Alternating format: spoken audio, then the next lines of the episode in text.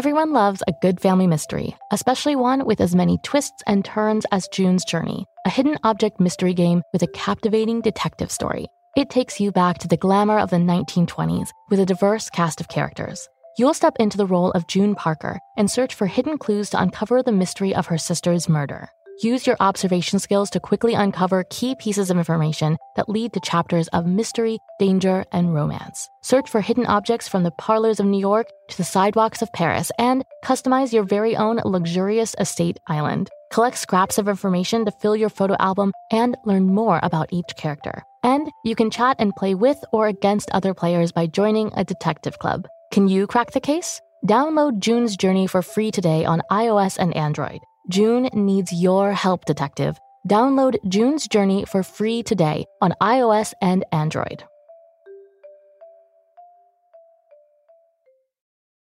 Meet the next generation of podcast stars with SiriusXM's Listen Next program, presented by State Farm.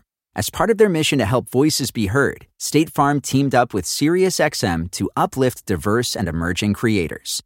Tune in to Stars and Stars with Isa as host Isa Nakazawa dives into birth charts of her celeb guests. This is just the start of a new wave of podcasting. Visit statefarm.com to find out how we can help prepare for your future. Like a good neighbor, State Farm is there. Hi, Crime Junkies. I'm your host, Ashley Flowers. And I'm Brit.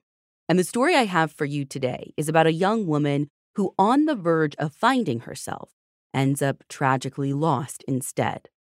This is the story of Adrienne Salinas.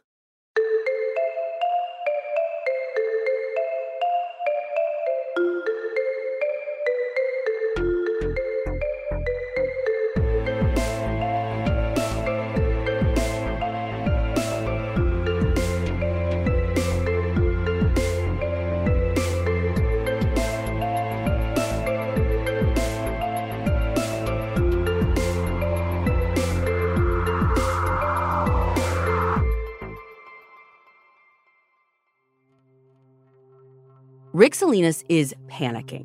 It's Father's Day, and he hasn't been able to reach his daughter, Adrienne. Not just today, but yesterday either. And even though Adrienne is 19 and living out on her own with some friends, there's no way she wouldn't at least call him back, especially now that it's Father's Day. I mean, the two of them are super close since he raised her and her little brother on his own. All the calls he keeps making to Adrienne's phone are going straight to voicemail. So he gives one of her roommates, Shani, a call. And as soon as she answers, the question practically spills from his mouth Is Adrienne there? But instead of the answer he's hoping for, his heart plummets. Not only is Adrienne not there now, but she also hasn't been there since Friday night. Well, technically Saturday morning, but like middle of the night kind of Saturday morning. Like she just left the house in the middle of the night? Yes, but not alone. According to an episode of People magazine investigates called Darkness in the Desert, Shani tells Rick that Adrienne probably is where she always is when she leaves for a day or two, at her boyfriend Fran's. She even saw them leaving together from their apartment during this party that they were throwing. So for a minute, Rick feels this wave of relief. I mean, he knows Fran, and Fran's a good kid. He's been in Adrienne's life, or all their lives really, since the two were in eighth grade. So, what Shani says is reassuring enough for Rick to take a breath and just wonder if maybe he's overreacting. He hangs up with Shani and then obviously calls Fran just to make sure that his daughter really is there and she really is all right. But when he makes that call, that little reserve of hope that he's clinging on to just drains out of his body because Adrienne isn't with Fran either. In fact, he doesn't know where she is, and he too has been trying to reach her. Uh, but Shani said they've left together. Well, they did, and Fran confirms that. He said that he and Adrienne did leave together somewhere around 2:40 in the morning because apparently, I guess they got into an argument at the party. Adrienne was jealous about Fran talking to other girls, and it was way too chaotic at Adrienne's place to talk anything out. Like the party had actually gotten pretty wild, so they left and went to Fran's place to talk. Uh, I repeat, they left together. So yes, sorry, sorry, they did, but Fran tells Rick that they didn't actually stay at his place very long. Really only like a few minutes. And then I guess Adrienne decided that she wanted to go back to her place, back to the party. So they drove back to her place in Tempe. But according to Fran, he didn't make it all the way there. So this is strange, but he says that a few blocks away from her place, she like jumped out of the car and said that she was going to walk the rest of the way. And that is the last that he saw of her. So she jumped out of a moving vehicle to walk home? What am I missing? Well, I don't know if it was moving per se. I get the impression that they were maybe out of stoplight or stop sign or whatever, but I think the whole point is she's still really upset. And so I don't know if this was kind of like, you know, a dramatic teenager move to like test him, you know, will you run mm-hmm. after me? Like that it seems to be just kind of like an escalation of this argument that they were having. And she was like, I don't even right. want to be in the same car as you. I'm just going to walk home. Right. But we know she's not at her place now. So what happened? Well, she isn't there now. But actually, we do know she got back to her place then because Fran oh. said that he called Adrienne's other roommate, Rebecca, to tell her about this whole hopping out and walking home thing. And he's like, hey, just give me a call when she gets there so I know she's home safe. So it's not like he just even pieced out on her a little, like he could have, you know, followed her, but he calls to say, let me know she at least makes it. And he says that Rebecca did call him back and said Adrienne is home. Mm-hmm. So I'm going to need to hear that from Rebecca. I mean, same for Rick. As reporting from the state press by Nicholas Mendoza outlines, as soon as he's off the phone with Fran, he jumps into his car, drives straight to Adrienne's place. And when he gets there, Rebecca is actually home and she tells him that Yes, I did call him because I did see Adrienne come back at around maybe 3:30ish in the morning, just like Fran said. But Rebecca adds something interesting. She says that Adrienne didn't stay there for long. Apparently, she charged her phone, packed an overnight bag, and then said she was going to go back to Fran's. And she left in her own car. This is in the middle of the night after a big party, she's probably not in a state to drive, I assume. I don't know for sure. It was, like I said, a wild party based on other stuff I've kind of put together from earlier that evening, like the fight, her jumping out of the car. Again, I don't know how intoxicated she was, if at all, but it probably wasn't the best idea, no. So I guess my question is why didn't she just have Fran take her back? I'm so confused with the back and forth between their places and the transportation of it all. I mean, I think the problem is there's no rational explanation other than she was upset and wanted him to know it. I mean, 19 year old me was doing some weird stuff. You know what I mm. mean? 19 year old me was getting engaged, so I'm not sure. Oh, yeah, also weird stuff for 19. So, yeah, I mean, again, I just think she was in a, a heightened emotional state. So, you're not necessarily like making the most responsible decisions. So, is dad suspicious of Fran at all? Like, what's their relationship like? Well, no. So Rick isn't suspicious of Fran. He just doesn't see Fran ever hurting his daughter. And like I said, he's known this kid since he was in middle school. But either way, I mean, he's done trying to figure out where his daughter is on his own. So, according to reporting by William Pitts for 12 News, that's when he calls the Tempe Police Department to report Adrienne missing. They agree to meet at Adrienne's apartment to take the report, but when they get there, things get even more confusing. So Rebecca tells them the same thing she told Rick. Adrienne came home early Saturday morning, 3:30ish, left again in her car to presumably go back to Fran's. And when they look, Adrienne's car is actually gone. But when they go into her room, they find her car key. And everyone swears up and down that she only has one car key.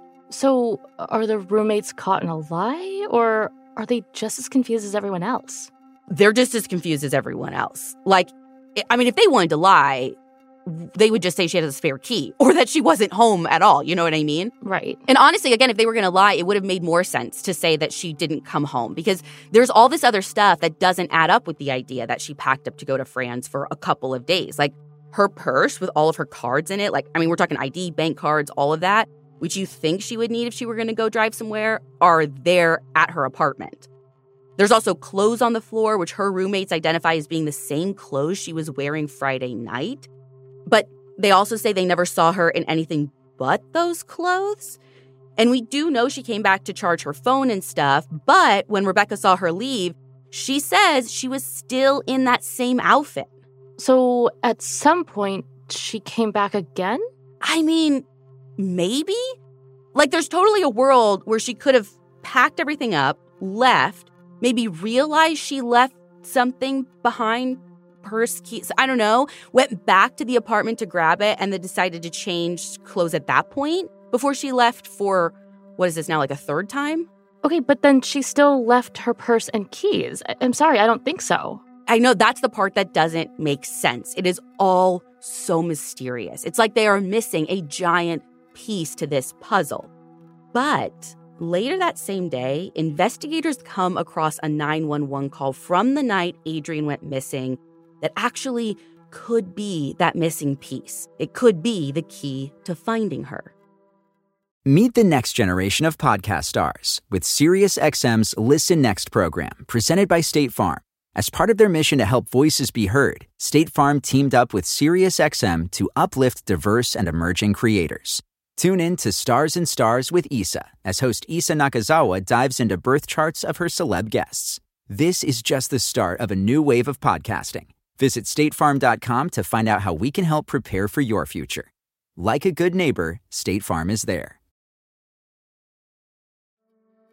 Around 3:45 Saturday morning, a woman had called 911 to report a car driving erratically. Now, the woman who called wasn't her, but she describes how this car sped past her, going way too fast on a tight curve. And actually, that car crashed into the median. And this wasn't like a quick, like, jump onto the curb kind of thing. Two of the tires were fully blown out. So she says that she stopped to actually check on the driver, thinking that they could be injured. But before she could get to the car, it just sped off. And the description that she provided of the car, as well as the license plate number which she had, are both matches for Adrienne's vehicle. So the question becomes where is that vehicle now? Because according to reporting by NBC News from 2015, it was long gone by the time police arrived at the crash site Saturday morning, like where the woman said that she saw it crash into the median. When they got there, it was, again, no idea where it was. So, as far as they can tell, no one's even seen it since. Uh, How close was this accident to Adrienne's apartment or or I don't know, even Fran's for that matter? I guess I'm trying to triangulate where all this is happening. That's a good question. I'm thinking it's pretty close. I don't know the exact distance, but my get my best guess is like a few minutes away. I mean, I know for sure this is all happening within Tempe. And Fran, what I do know, actually lives in Scottsdale, which is like, you know, could be a 15 minute drive ish, maybe a Mhm. little bit more. And we know it was her driving her car. Well, I mean, I guess no, but that's kind of what everyone is assuming at this point, just based on the timeline that they put together so far. Because I mean, all of it's tight. Again, what we know is Adrienne left with Fran at 2:40. Rebecca saw her come back at around 3:30, then leave again, and then this 911 call comes in at 3:44. So, literally less than 15 minutes since she's leaving with a bag or whatever. Mm-hmm. So after learning this, this is now Sunday evening. Investigators put out a bolo for Adrienne's car. And I'm going to tell you straight up that my source material is a little contradictory on this next chain of events. Some sources say that Rick and Fran find the car on Sunday evening. Some say that investigators find it Monday morning. But what I know for sure is that whenever it is found, it is only found a few blocks from Adrienne's apartment. And I know that investigators are able to examine it by Monday morning. So they're thinking she probably drove the wreck car toward her neighborhood, ditched it a few blocks away for whatever reason, and then walked home. And that's maybe when she left her key and purse there at the apartment. Yeah, I think that's what would make sense. The one thing I wasn't able to find is whether or not the car was drivable. Again, we know two tires were blown out, so maybe and then it sped away. Yeah, so maybe like that's as far as she could get and then she was within walking distance from her place. Mhm. But the problem is after this point, the roommates don't see her come back or much less like leave for a third time. But you think she has to make it back, right? In order for her key and her clothes to be there and her personal, I don't know. Right. All this was going down, I wouldn't say in the middle of the night, but like very, very early morning. They might not have been around or awake to see or hear her come in and leave. I mean, I guess that's a possibility. I can't really find a clean answer as to when this rager ended or when anyone went to bed. But you got to think, I mean, if they were still awake, we've already established there's, you know, more than a little drinking going on. So maybe memories or perceptions aren't necessarily at their peak. Totally fair. So, does finding the car help? well, about that. Ashley, I know that tone. I do not like that tone. Well, investigators look through the car, they photograph the car, but they don't actually impound the car or process it for evidence. What do they even do with it then? Like I said, they they look at it and Oh, great. then they release it to the family, at least according to what I read from William Pitts on 12 News. well, did they see anything when they looked at it before passing it off? Well, I don't think they saw anything that screamed foul play. Otherwise, I assume then they would have kept it. I mean, in theory. I know. Uh, well, so here's the thing. So again, I, I know they took some pictures, and I think there's some stuff documented. At least that's what made it into the reporting. So there was a notebook and a BlackBerry, probably Adrienne's BlackBerry, sitting in the driver's seat. But they don't go through any of it before giving it back to the family. No, they just document that it's there. Because again, they're saying foul play is still TBD. But to be fair, it's not like they're not doing anything. Because the same day that they found the car, then released it to the family, they obtain what they call exigent records for Adrienne's phone from that night that she went missing. Hmm, that's a new one. What exactly are exigent records? I didn't know either. I had to look it up. Okay, So- good. It's a limited set of phone records that investigators can basically get, I mean, ASAP without a warrant, which I didn't even know was a thing. So, what they get basically shows all of the calls that Adrienne made and received that night. And they show when she received text messages, although I don't think they show like the contents of those texts. That's what you So- would need a warrant for. Basically, some preliminary information. Yeah. You know what would show the context of those texts, though? The Blackberry. the that they had. freaking Blackberry sitting in her driver's seat, I know. It, it doesn't make a ton of sense to me. But I mean, I, I know they need a warrant for the contents of her records, right? So I'm wondering if maybe they can't just start going through someone's phone that they come across. Like it could get sticky. but they don't think it's foul play yet. So, Yeah, like, would- what's sticky about also- finding a missing person? I know. You would also think, too, like if you're going to release it back to her family, I bet her family would be like, yeah, go through it. But can they give permission when she's 19 and like owns the phone? I don't know. Either way, they're still able to glean some important information from the exigent records. Like the first thing they notice are the 40 plus calls Adrienne made to Fran in those early morning hours. Okay, thank you for circling around back to Fran because you haven't said anything about investigators interviewing him yet. Yes, because they haven't talked to Fran yet. Uh, what? Yeah. Talking to the boyfriend, however good of a kid he is, is like missing girl 101. That's probably taught the same day they cover not giving back the Blackberry.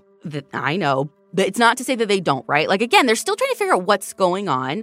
They know dad talked to him. They actually do track him down on Monday though. So I mean within quick succession. And when they track him down, he's like in a park hanging up missing persons flyers for Adrienne. And when they ask him to come with them for questioning, he agrees, zero hesitation, and he is really upfront with them. He's also devastated, or at least seems to be. And he says the same thing that he told others about them fighting, them leaving together, driving back to her place together, her hopping out. He didn't see her after that. And he says that he just went home and went to bed. And then he woke up Saturday to just a ton of missed calls from her. And maybe more significantly, he also woke up to a text from her. This was from 4:43 in the morning, and that text said that she was coming over again. Uh, 443? But if she's in that accident around 345, that doesn't add Doesn't. up. I know. And we know it was 443. Like he showed them the message. They can see when her calls and texts stopped. Like Yeah. they confirm this is true.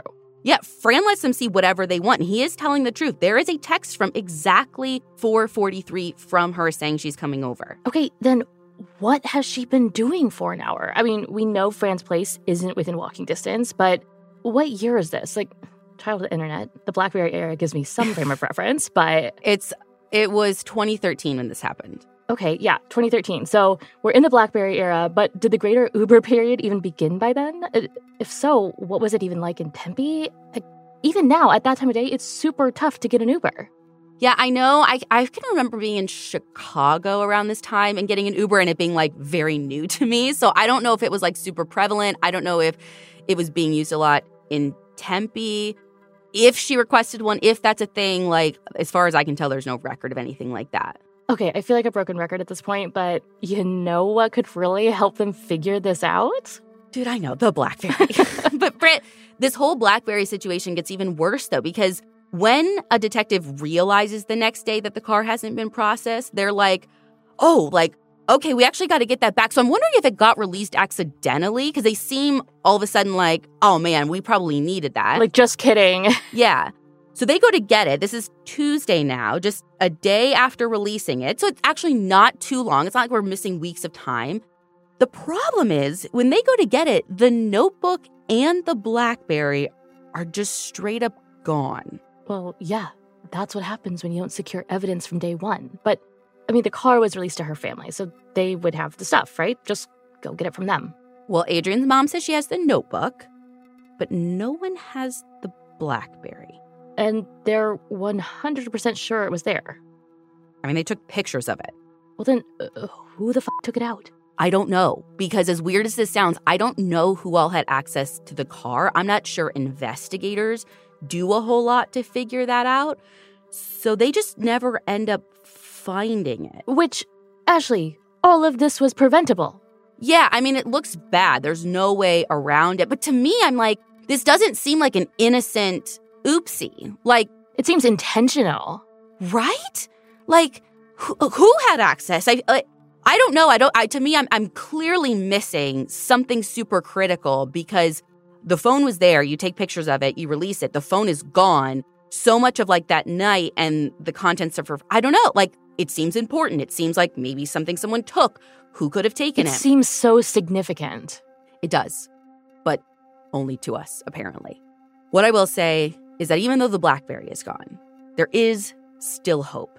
Maybe they can still work with the exigent records they have because while almost all the outgoing calls are to Fran, there's one that's not, and this one might turn out to be the most important call of all.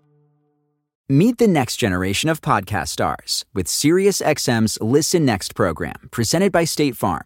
As part of their mission to help voices be heard, State Farm teamed up with SiriusXM to uplift diverse and emerging creators. Tune in to Stars and Stars with Isa as host Isa Nakazawa dives into birth charts of her celeb guests. This is just the start of a new wave of podcasting. Visit statefarm.com to find out how we can help prepare for your future. Like a good neighbor, State Farm is there. According to that 2015 reporting from NBC News, this call was made a little after 4:20 Saturday morning. So this is about 25 minutes before she sends that text to Fran saying that she's coming back. And the call she makes was to a local cab company. Ah, the olden days Uber. Yes. So obviously, investigators want to go talk to this cab company like yesterday to figure out if they took a fare, who the driver was, where she went, all of it. So they contact them and they find out it's kind of this family gig. It's owned by a guy named Thomas Simon Sr. and his son, Thomas Simon Jr. And his son, Jr., is one of the drivers. And just for clarity's sake, when I refer to Tom from here on out, I'm referring to Thomas Simon Jr., the son. If I need to talk about the dad, I'll say senior or whatever. So, anyways, Tom confirms that he was the one who'd been in contact with Adrienne that morning. So, investigators decide to interview him in an unusual way, is how I would put it. I'm not sure I've ever seen this before. But basically, what they do is they set up a call with both Tom and his dad, Tom Sr., on the line. And Tom Sr. is in his office. But Tom Jr., the son, is driving passengers to the Grand Canyon. Wait. yeah. He's just driving passengers while he's being interviewed by police about a missing girl that was probably in his cab on a conference call. When is this page of the investigator's manual taught? What? I don't know if they were trying to like just make it happen as quickly as possible, which I can kind of appreciate, but there's like I feel like you lose a lot of control in a situation like this. Mm-hmm. The other part I can't decide is is this a crime junkie's cab ride dream or like the ride from hell? Like, cause can you imagine being in the back seat on one end of the conversation while you're being driven not to even just like go get dinner, but to this like quite literally the Grand Canyon, a super remote area in the middle of nowhere, and a guy is being interviewed about a missing girl who's in control of your vehicle. Right. I mean, on one hand, you're like, ooh, literally inserted into an active investigation, but also the like you said, the cab driver of the cab you are currently in, heading to the Grand Canyon, is being questioned about the disappearance of a person that was in his cab. In his cab. Yeah. And I kind of like, again, I want you want to be cool and be like, oh, I'd be like taking notes and what I, but I think I would be panicking in, in real life and I would be like, Get stop, me drop, out. and roll out of the car. But also, where are you going to roll to? You're in the middle of nowhere. I've driven out to the Grand Canyon. There's nothing. I still can't get over the conference call though. Like, I'm so confused. Yeah. So this is how they decide to do it. They do this conference call. And when they talk to him, according to an episode of the Unresolved docuseries from local media outlet Arizona's Family, Tom says, yeah, he talked to Adrienne that morning. He agreed to meet up with her at this AM PM that's a few blocks away from her apartment. And he warned her that he wasn't close. Basically, he's like, listen, I'm finishing up this other affair. It's going to be about a half hour before I get there. And she apparently said she was fine with that. She was just going to wait. So he says, as he got close, he called to reconfirm their ride. And when he called, Adrienne said that she actually wasn't there yet, but she would start walking that way. Walking that way from where? Well, he says he doesn't know. I'm assuming from her apartment, just based on, again, what we know, the timeline, her going back and forth. She had to have gone back to her apartment. We know that. And we know this is close. So, again, all assumption. The problem is, when Tom pulled into the parking lot just minutes later, he says Adrienne wasn't there. He parked, he waits a bit, he tries calling her, doesn't get an answer, calls a couple more times, still no answer. And he says eventually he got out of his cab, just walked around a bit, had a smoke, but after waiting for about 10 minutes, he figured he got stood up, so he left. Finishes his night the way he always does, drives to his dad's house, dropped off the lease money, and went home and went to sleep. What about Adrienne's phone records? Does the story match up with those? Like, we know that she called him once, that's how he got here, but what about any incoming calls from him? Yeah, they're there. It all matches up. Really? Yeah. Not gonna lie, that's not the answer I was expecting. So, okay, phone records line up. Uh, what about surveillance footage? I mean, AMPM is like a convenience store, right? Like they would have security Yeah. cameras. They do. And honestly, it's pretty comprehensive coverage at that. Covers like pretty much the whole parking lot. So, naturally, investigators get that footage, and even that backs up Tom's story as well. They see him pull in, they see him sit there, they see him get out, walk around, have a smoke, they see him get back in the cab, drive away, and the whole time, Adrienne is nowhere in sight. So, this seemed so promising, but I mean, as quickly as they were onto this and, and thinking this was the missing piece of the puzzle, this lead just starts fizzling out. Well, until maybe it isn't. It unfizzles? It unfizzles big time. Because within days, investigators get an interesting tip. So, remember how Tom was with passengers when he took that conference call? I, I want to call it interrogation, but maybe just questioning. Ashley, I'm obsessed with it. How could I forget? Well, one of those passengers was supremely weirded out by the whole thing. Surprise, surprise. What is a surprise is that they weren't just weirded out about the conversation that that, that driver was having, though I'm sure that was disturbing enough. According to that People Magazine Investigates episode, it's what Tom did after he hung up the phone, how he acted, that really weirded them out because it was bizarre. Go on. Well, to start, the passenger claims that his overall demeanor was just sketch, like super stressed out, which, to be fair, being interviewed by investigators about a missing girl who you might have like last had contact with is stressful. But once he was off the call, before they even got to their destination, he pulls over to the side of the road and starts rifling around in his trunk. Oh, hell no. If I'm those passengers and I'm still in the car after that call, nope, this is what I'm gone. See ya. I think they wanted to, but like I said, I don't know if you've been to the Grand Canyon, but there's stretches of the drive where y- there is Desolate, nothing right. and no one. There's nowhere to go. And Brit, I haven't even gotten to the scariest part yet. So he's rifling through the trunk. And the passenger reports that as he's doing this, he proceeds to pull out what the passenger swears is a hacksaw. And then he just starts mumbling to himself, saying something like, Hey, how did that get in there? I I don't even know how to respond to that. That is Uh the only answer is full body chills because that is terrifying. Yeah, I mean, how could he not know he was driving around with a hacksaw? I mean, it's in his cab. And regardless, why would you let the people who overheard his missing girl conference call know about a hacksaw? So again, I, like chills through and through for me. It all seems so sinister.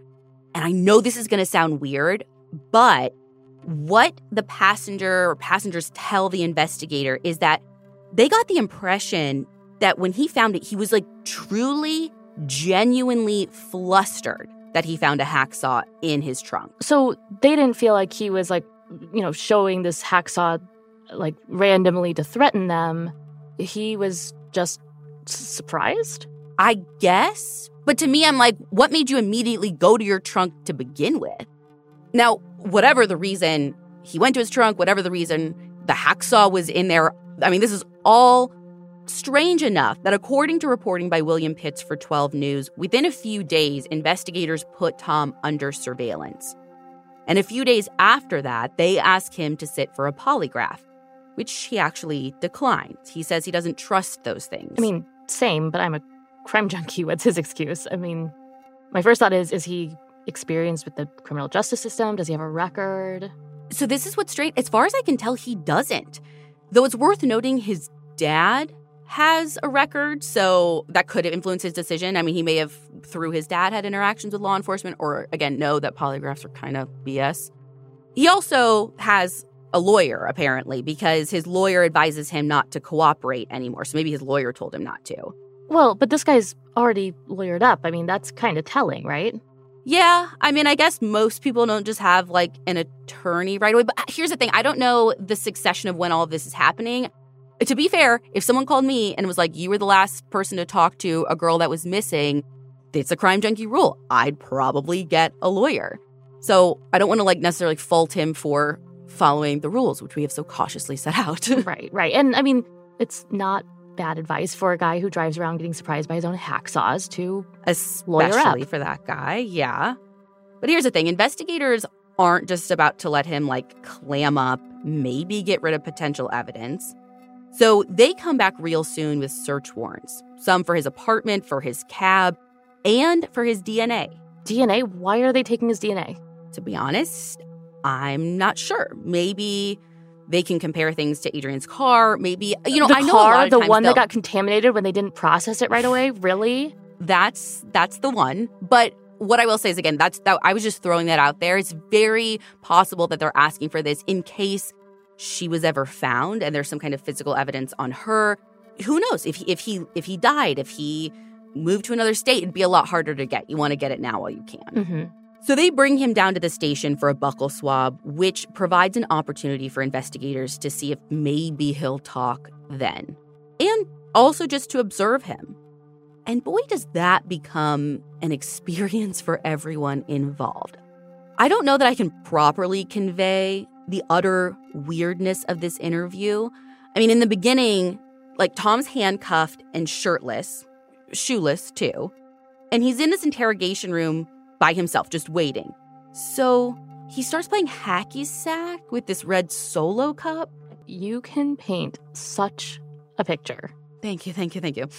But I mean, truly, like, I mean, the whole time, I mean, his demeanor is just so strange, even once the interrogators come into the room. Like, the best way I can describe it is he's acting like a child who feels like he's being picked on by a teenager. He's angry. He's also a little embarrassed, like his feelings are hurt or something. And it's all just, it's just very odd for a grown man. And then once they actually take the buccal swab, he gets straight up hostile. He starts yelling at them. As the unresolved docuseries shows in an episode titled Faces in a Crowd, he calls one of them a creature and tells them they're effing holes and that he hates them all. But just to confirm, he's not under arrest. No, I mean, he's only in custody because they have a warrant for his DNA. So once they're finished getting that sample, they have to let him go. Well, they had a warrant for his apartment and his cab. I mean, do they find anything there? Anything more worrisome than a surprise hacksaw, at least? They don't. And they don't even find evidence of any kind of cleanup either. I mean, this dude's like a messy guy and he lives in a super messy apartment. His cab maybe isn't quite as messy, but I definitely wouldn't call it clean. And through all of that, there's literally nothing that ties him to Adrienne or her disappearance. I don't even think they find the infamous hacksaw. Whoa, uh, now the hacksaw is gone? Uh, yeah. That seems even more suspicious to me. I mean, if he had a hacksaw around the time of her disappearance, okay, not great, but okay. But now this hacksaw is gone? Like, he got rid of it by the time his stuff is searched? I mean, I find that more than a little bit problematic. Uh, same. Like, to me, this is, it's circumstantial, but it's like, we know what happened. I would definitely be asking him about it. Well, and the thing is, he's been under police surveillance. I mean, when did he get rid of it? How did he get rid of it? It's a bit of a riddle, isn't it? And I don't really have an answer for the whereabouts of the surprise hacksaw. If he still got it and then disposes of it later, I don't think they know because, as far as I can tell, they don't keep him under surveillance for long. But even though they collect the DNA, they let him go, they take away the surveillance. This guy ends up right back on their radar, not too much longer later. Because, like two weeks after the DNA sample ordeal, Tempe PD gets another tip about this guy. Meet the next generation of podcast stars with SiriusXM's Listen Next program, presented by State Farm. As part of their mission to help voices be heard, State Farm teamed up with SiriusXM to uplift diverse and emerging creators. Tune in to Stars and Stars with Isa as host Isa Nakazawa dives into birth charts of her celeb guests. This is just the start of a new wave of podcasting. Visit statefarm.com to find out how we can help prepare for your future. Like a good neighbor, State Farm is there. It's a little bit of a game of telephone, but here's what happens. A woman calls in and says that her cousin, who works at the apartment complex where Tom lives, was doing some kind of maintenance work outside when he heard a woman screaming from inside Tom's apartment. And to him, it sounded like someone was trying to cover this girl's mouth with their hand or muffle the screams in some way. And when this cousin turned down his music to try and hear what was going on, the music inside Tom's apartment got turned up to like max volume. Which is when you'd call the police. But that's not what happened. It seems super messed up because I don't think this woman's tip comes while this was happening or even right after. Like it's not a 911 call. I think it's just a call to a tip line that she makes. And So it seems like basically what happens is that her cousin mentions this to her later when they're just like hanging out and she's the one who feels like, "Hey, maybe someone should know about this. So it's not even super clear when this screaming incident actually happened. All we know is that it happens sometime after Adrienne disappeared. Obviously, after hearing this, investigators go to Tom's apartment as soon as they can. But surprise, surprise, he doesn't want to let them in. Like those bridges have been burned. And when they try and follow up with this woman who originally made the tip, probably hoping she'll help them get in touch with her cousin mm-hmm. so they can get mm-hmm. more information, maybe get a warrant, they can't reach that woman again. And actually, they never reach her. So, by the way, if you're listening, police would love to talk to you again, and you might be the only person who could move this forward. But because they can't, this tip, like the hacksaw tip, goes nowhere. And I can't help but wonder who that woman was that was heard screaming or what happened I mean, to oh, her. Ashley, come on. Couldn't it have been Adrienne? I mean, she hasn't been found yet. It could have been. Again, the question is like, well, then if she was still alive a while after, she didn't die the evening she went missing, is she still alive now? Where has he been keeping her or where did he keep her? It doesn't make sense. And again, if not her, then who? who? But because they never were able to get back in contact with that woman who left the tip, this is kind of where things stall out for a while.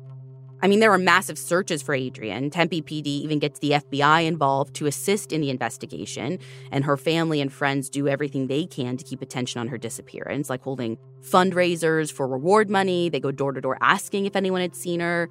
Investigators have been interviewing everybody from the party, but there is just no sign of her anywhere. Now, on July 21st, just over a month after Adrienne disappeared, Tempe gets hit with a massive rainstorm, like the worst of the summer. It causes major flash flooding in the foothills of a nearby mountain range, the Superstition Mountains, which drain down to an area called Weeks Wash. According to another episode of the unresolved docuseries called A Secret in the Desert, there is enough flooding in Weeks Wash to quote uproot trees and move cars and to unearth a buried body. And unearth a buried body it does. Because just a few weeks later, on August 6th, investigators in Tempe get a call from the Apache Junction Police Department. They have jurisdiction over much of Weeks Wash. And they tell the Tempe police that a local property owner discovered the remains of a female. So, how far is this Weeks Wash place from where Adrienne lived in Tempe? I mean, it's probably like 40 minutes or so. So, what you're not saying is if this is Adrienne, she didn't just end up here by accident or by her own volition. Well, mo- most certainly not. No. Are there any obvious signs of cause of death? No, I mean, the problem is that by the time they're finding this, because of the length of time that she was probably out there, because of the flooding, the remains are too decomposed, at least to tell just from looking at her. And I mean, again, to reiterate, like the remains aren't even whole when they're found. I mean, it's grim but basically they're found without a skull. And that could be from decomposition, it could be from animal activity. It doesn't necessarily mean that that she was left that way. So, it doesn't necessarily mean that a hacksaw was used. Yeah, that's what I'm saying. So, anyway, the autopsy is performed on August 9th, and by the 15th, DNA analysis confirms what everybody already suspects that the remains do belong to Adrienne. Now, the forensic pathologist who performs the autopsy isn't able to determine a cause of death because, again, the remains are just too decomposed. So, without that and without more information, he classifies the manner of death as undetermined. And it's not totally clear when investigators classify the case as a homicide. They say on August 15th that it is, but then they clarify on August 16th that it's yet to be determined. But Again, I don't know the back and forth. And I mean, from the circumstances, I don't think anyone is doubting what they're dealing with.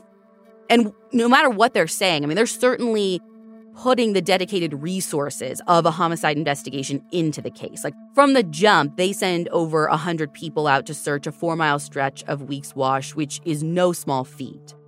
At least once, according to reporting by Catherine Holland, the search has to be temporarily called off due to, quote, excessive heat, and encounters with numerous rattlesnakes. Holy and the worst part is that these searches don't give them any more information on Adrienne's disappearance or her death. They can't determine with any certainty how long she'd been out there or even how long she'd been dead. But the forensic pathologist does find that the condition of her remains is consistent with the amount of time that she'd been missing. So, is it possible that she was alive for some amount of time after her disappearance? I mean, definitely not the whole time, mm-hmm. but yes, yeah, we don't know. We just don't know. I mean, all I can think about are those screams coming from Tom's apartment. I know, me too. And I mean, I, I assume they're thinking about that as well. Like, that's got to be in the back of their minds. And here's the next thing I don't know exactly where this fits into the timeline, but I know that at some point, investigators obtained Tom's phone records from around the time Adrienne disappeared. I mean, we know that they already have a pretty good idea of his interactions with her from reviewing her records. But they can find out potentially more with his, right? Like, was he calling anyone else? Was there any unusual activity? And there is something that stands out to them immediately. So, the morning of Adrienne's disappearance, around the time when Tom says that he went home and went to sleep, his phone is shut off. And it stays shut off for a solid 12 hours. And sure that might not be weird for some people, but like we all have our habits and our routines. Mm-hmm. And when they look at the history of his phone records, that's not something he does always when he gets home after a long night. As far as they can tell, it's not part of his routine at all. It happens just like kind of on this one off occasion. But as suspicious as that is, as suspicious as Tom is, Investigators are no further along in determining what happened when Adrienne's family marks the anniversary of her disappearance with a vigil on June 15th of 2014. They don't have any more answers than they had the previous summer. But then, less than a year later, in February of 2015, investigators get another tip. I am going to lose it if this is another tip about Tom, too. It's not about Tom. This tip is from a man named Keene. And Keene thinks that investigators should look into his friend, or his former friend, an alleged serial killer named Brian Patrick Miller. And you guys, we actually covered this guy in our April 2023 headlines episode. So if you're curious, you can check that out for some, you know, more in-depth information. And you might have already heard of this guy by another name, his nickname, the Zombie Hunter. Mm, the what now? Yeah, the Zombie Hunter. So, just the month before, he'd been charged with a couple of grisly murders in Phoenix of young women that he had abducted when they were out alone in the evening. Now, mind you, all of those were from like way back in the early 90s. And Keene, this guy that's now calling in, I mean, initially he was outraged at his friend's arrest. Like Brian, sure, he might be a strange dude, but he knew him. I mean, they met due to their shared love of steampunk. Mm, steam, what exactly? S- steampunk. So if you don't know what it is, again, this is something I didn't either. I had to look it up, and I still, I don't 100% get it. The best I can describe, it's like retro futurism set in the Victorian era. That's very specific. Okay. It's it's a vibe for sure, but strange dude or not, when Brian's arrested, Keene was sure that his friend wasn't a serial killer, which he explains in an interview in an episode of the unresolved docuseries called The Zombie Hunter. And when he heard someone mention Adrienne's name in a crowd of gawkers that gathered at Brian's house after his arrest, just like watching police put up crime scene tape, he kind of remembered her case. I think mostly because she reminded him a little bit of his sister. So, for some reason, this spurs Keene to do kind of a deep dive into Brian's social media. I guess I think he's trying to like prove to himself that his friend had nothing to do with Adrienne's death. But the more he dove in, the more convinced he ends up becoming that maybe Brian did have something to do with it. And I'll try and simplify like how he makes this connection the best I can because it's a little tangled. So without getting too far into Brian's history of violence, just know it is deep and it's disturbing. Like, remember that both of the homicides he was charged with, the women had allegedly been abducted while they were out alone in the evening. Both of their bodies were found soon after their disappearances. They were horrifically mutilated. And interestingly enough, one of the women was actually decapitated. And we know Adrienne's remains were found without a head. Right. Uh, but again, not necessarily like through intentional decapitation. Mm-hmm. We don't know one way or the other. So, anyways, Keene's going through this. He sees on Brian's social media that Brian had been in Tempe the weekend Adrienne disappeared. And not just in Tempe, but like a mile from her place. And he couldn't believe his eyes when he's seeing this. And then he was even more shocked when he came across a post of Brian's about going for an early morning, like pre dawn bike ride the morning of June 15th, the morning Adrienne disappeared, which would have put him out basically in Adrienne's neighborhood around the time she is walking toward the AMPM alone. On top of that, Keene knew that Brian was super familiar with Weeks Wash and the Superstition Mountains. He used to actually work at a Renaissance fair in that area every single year. Add to this the fact that Brian was known to be really bitter about women, and he vented a lot about it drove around in an old cop car splattered with fake blood and called himself the zombie hunter. And Keene thinks it might just be too many coincidences. I mean, I kind of agree with him. That is so many coincidences. But just as a side note, what the f- is it with serial killers giving themselves nicknames recently? Uh, not cool, bro. I know. I think we had the um Hannibal. Yeah, that was in the Lena Reyes Geddes episode in the fan club recently. And actually, this is like a good point. I was listening to something else. I, I don't remember what it was. And it was someone from the FBI talking. And they were saying, like, we always encourage the media not to give these guys nicknames because this often like spurs people makes them think that they're going to be famous and you, you, see you see this as proof right like nobody gave him this name but himself because he wanted to be what has been put out there by media. Well, and I kind of also think personally that it fuels the hysteria. Like we see a lot, like in the smiley face killer. You know, like right. it kind Yeah. of gives a name to something that people can be afraid of. Yeah. And you know, as far as naming goes, I bet a whole bunch of crime junkies out there are saying, but guys, you have to have three or more victims to be a serial killer. And you know, we know from the early 90s he is is looked at for two. And you're not wrong, but authorities believe that he was responsible for at least one other death. A girl who disappeared near his house in 1992, and he basically admitted as much according to his ex-wife. All in all, suffice it to say, I mean, given the brutality of his known crimes, Mhm. they don't think for a minute that those were his only victims. So I think that's why they're calling him a serial killer. As People magazine investigates lays out in their episode on this case, investigators in Adrienne's case take Keene's tips seriously.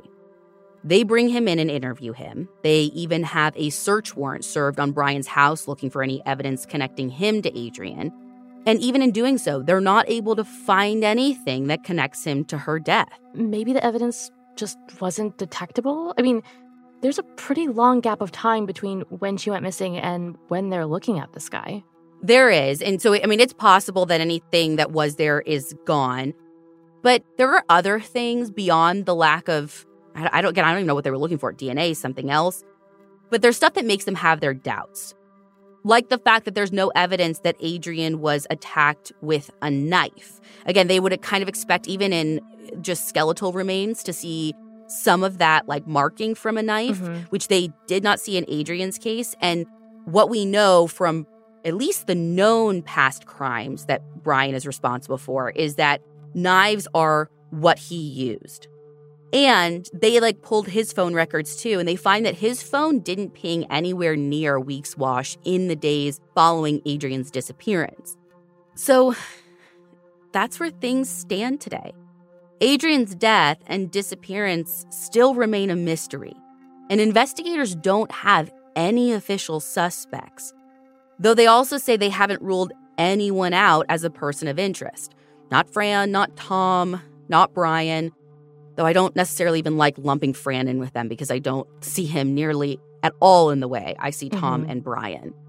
As recently as July of 2022, they were still actively working the case and following up on new leads. So, you know the drill, crime junkies. Someone out there has got to know something. If that's you, if you have any information about the disappearance and death of Adrienne Salinas in June of 2013, you can call the FBI at 1 800 CALL FBI, or you can call the Tempe Police Department directly at 480 350 8311.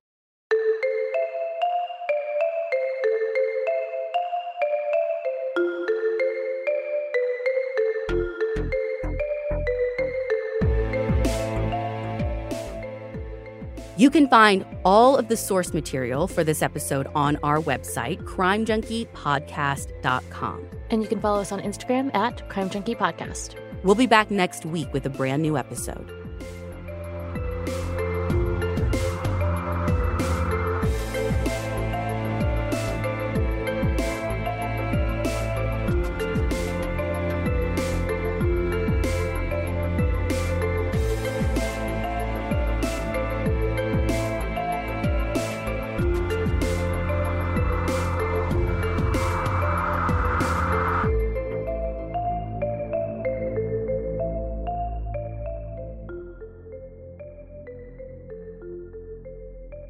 Crime Junkie is an audio Chuck production. So, what do you think, Chuck? Do you approve? Meet the next generation of podcast stars with SiriusXM's Listen Next program, presented by State Farm. As part of their mission to help voices be heard, State Farm teamed up with SiriusXM to uplift diverse and emerging creators. Tune in to Stars and Stars with Isa as host Isa Nakazawa dives into birth charts of her celeb guests. This is just the start of a new wave of podcasting. Visit statefarm.com to find out how we can help prepare for your future. Like a good neighbor, State Farm is there.